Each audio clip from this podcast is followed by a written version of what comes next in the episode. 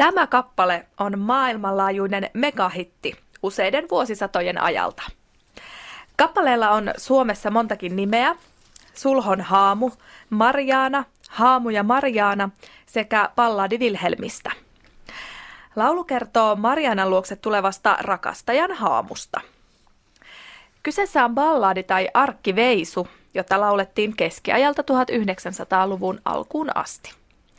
Tämän kappaleen varhaisin muistiinkirjoitettu versio löytyy Englannista vuodelta 1740. Kappale tunnetaan lisäksi ainakin Kanadassa, Saksassa ja Skandinaviassa. Suomen viisi saapui 1900-luvun alussa. Varsinaisen hitin Haamusta ja Marianasta tekivät Martti ja Marjatta Pokela levyttäessään sen 1950-luvulla. Esittäjät olivat varmasti yksi syy kappaleen menestykseen. Marjata tunnetaan klassikoiksi muodostuneista lastenlauluistaan ja Martti taas kantelensoiton ja kansanmusiikin uudelleen herättäjänä. Mutta mitä muita syitä kappaleen menestykselle löytyy, niitä pohdimme nyt hitin kaavassa.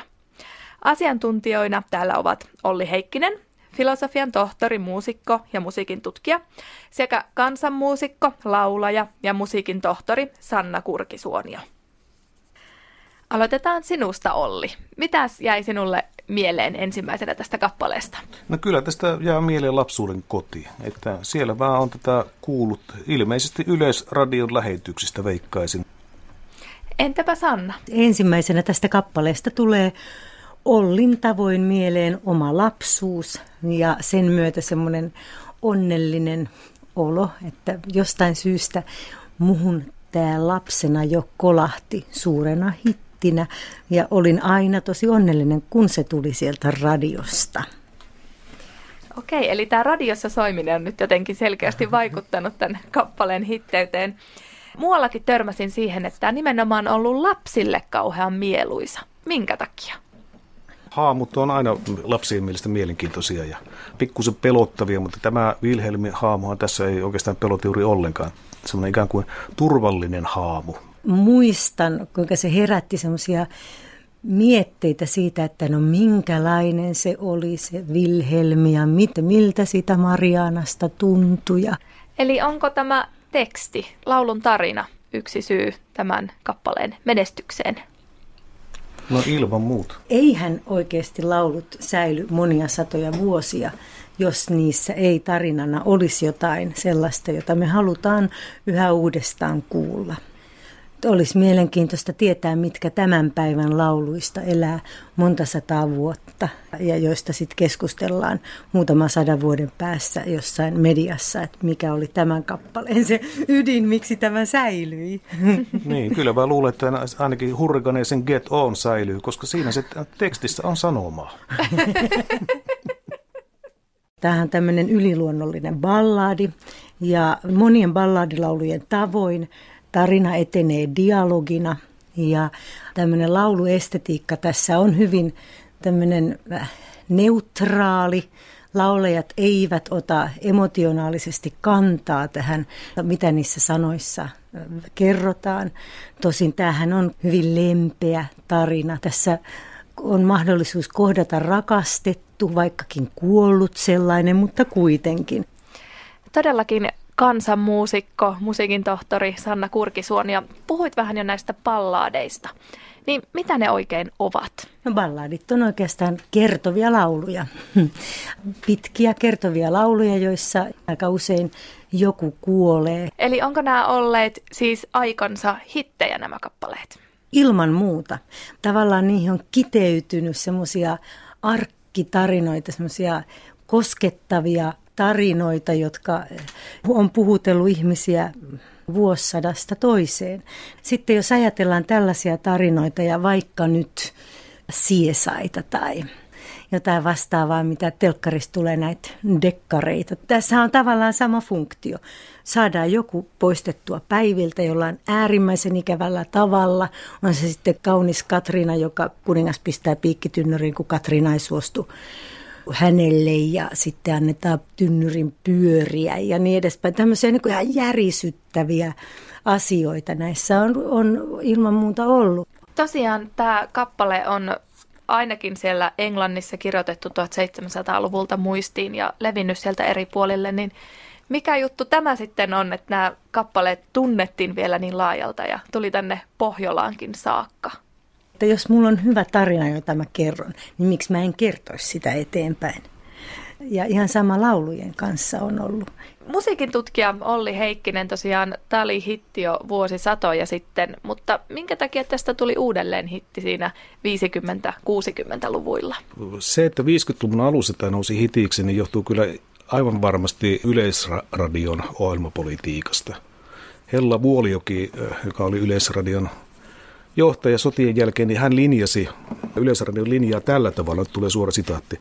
Saamme sadoittain ja tuhansittain toivomuksia esimerkiksi swingin ja hotin ja hanurin soiton esittämisestä, mutta ei suinkaan ole tarkoitus, että me seuraisimme näitä toivomuksia, vaan me työskentelemme kansan musiikin ymmärryksen ja musiikkimaun kohottamiseksi.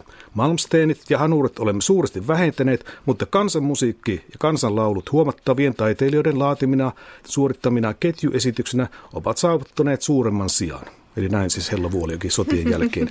Ja on tietysti sanomattakin selvää, että kuka on huomattava kansanmusiikkitaiteilija, niin sitä ei kansalta kysytä. Että se, sen, sen päättävät Yleisradion kaikki tietävät tahot. No niin, mitenhän toi vertautuu nyt tämän päivän voimasoittoihin? Sanna, tämä tosiaan nyt on kansanmusiikkia tämä kappale, niin mistä sen kuulee? Miten tämän tunnistaa kansanmusiikiksi? On ihan älyttömän ihana kysymys. Ehkä tästä tekee kansanmusiikkia se tieto, että tämä on tämmöinen vanha melodia. Se, mikä tästä ei tee, tai tässä käytetty stemma-laulu, ei ole ihan välttämättä tämmöistä kansanomaista moniäänisyyttä. Ja myöskin tuo kitarasäästys, mitä jo itse asiassa 50-luvulla vähän jo kritisoitiin, että mm. pokeilat kitarisoivat, muistaakseni tämmöistä termiä käytettiin, kitarisoivat kansanmusiikkia, ja se ei ole tuota, hyväksyttävää. Se ylipäätään kansahan on pääasiassa laulut ilman säästystä, että se säästys oli sivistyneisten keksintö, että kansanlaulua pitää säästää. Ja sen takia, kun lauluja kerättiin 1800-luvulla, niin niihin sovitettiin saman tien pianosäästys. Ja mitä tämä sitten tarkoitti, kun niitä vähän muuteltiin? No siinä tapahtui tietysti se, että ensinnäkin kansanomaiset tämmöiset laulutavat, ne jäivät ikään kuin unholaan. Ja myöskin kansan oma intonaatio, joka ei välttämättä aina ollut se tasavireinen, mitä me olemme pianosta tottuneet kuulemaan. Ja Pokeloiden esitys on nimenomaan, se on säätyläisen kulttuurin mukaista musiikkiestetiikkaa. Tässä puhuttiin tasavireisyydestä, onpas vaikea sanoa. Ja vaikea laulaa myös. Va- vaikea laulaa, niin kyllä, nimenomaan tasavireisyydestä. Niin, saisiko jotain esimerkkiä, mistä nyt oikein puhumme? Kun piano viritetään oikein, niin se on lähes täysin tasavireinen. Intervallit ovat niin kuin saman, saman suuruisia, mikä tarkoittaa sitä, että se soi kaikissa sävellajeissa hyvin, mutta sitten missään se ei soi niin kuin ihan mahdottoman hyvin, niin kuin puhdaspireinen asteikko taas soi.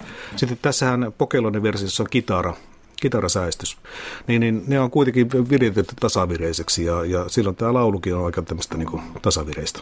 Tämä melodiikka on semmoinen, että tässä on aika paljon niin kuin murtosointu kuvioita, eli että mennään soinnon säveliä ylös alas.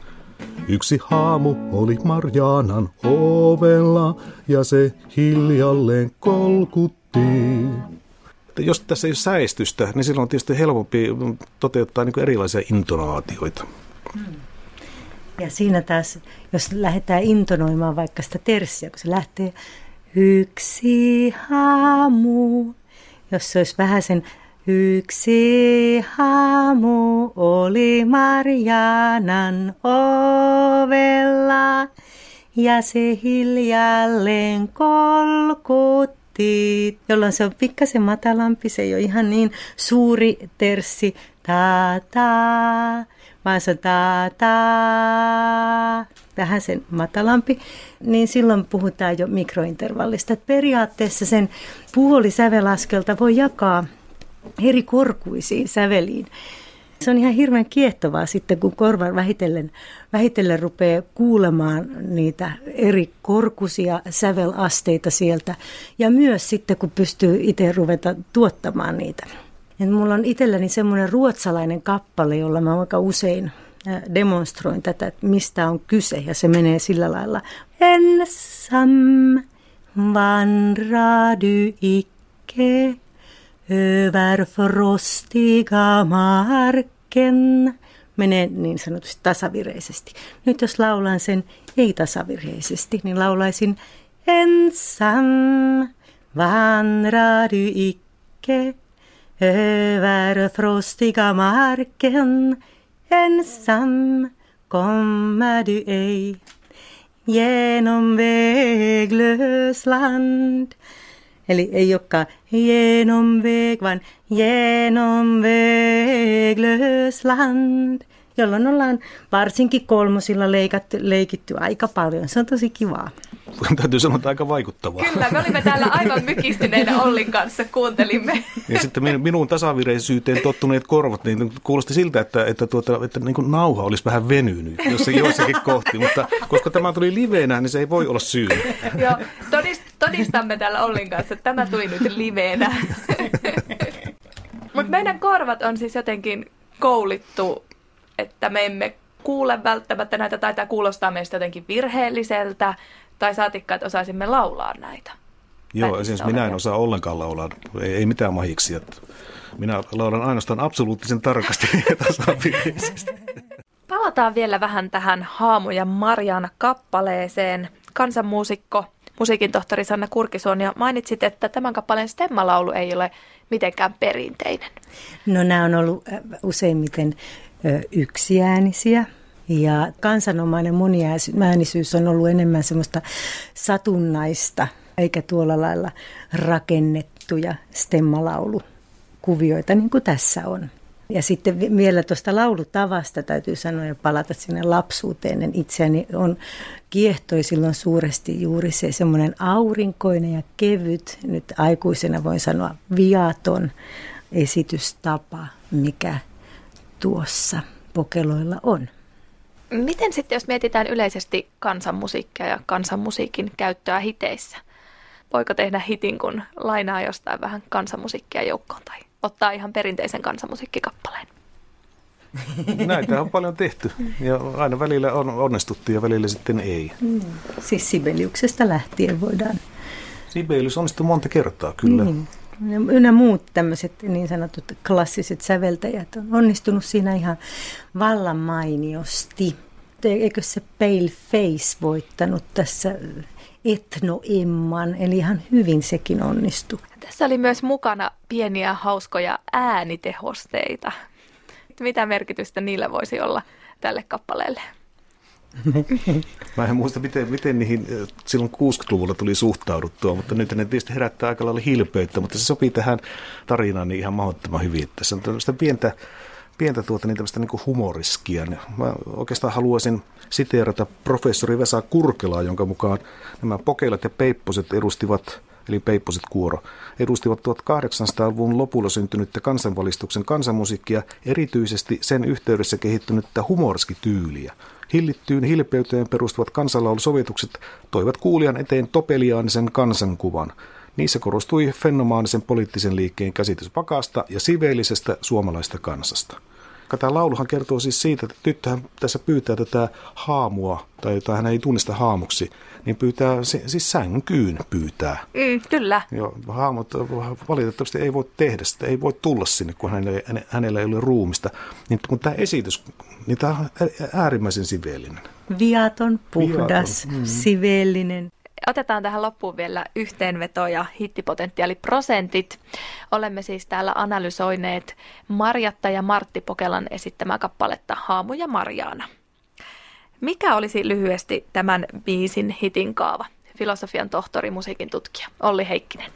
Se on kansanvalistuksen kansanmusiikkia kansalle, joka olisi mieluummin kyllä ehkä sitten kuitenkin kuunnellut Malmsteenia ja Haitaria, mutta, mutta piti tästäkin ehdottomasti ja, ja niin pidin minäkin lapsena.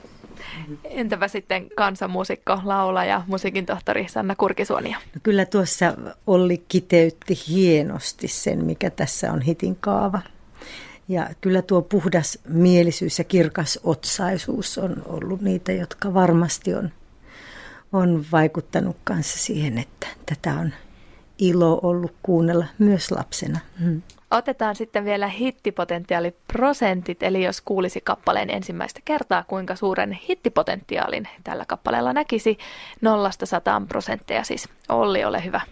Huhhuh.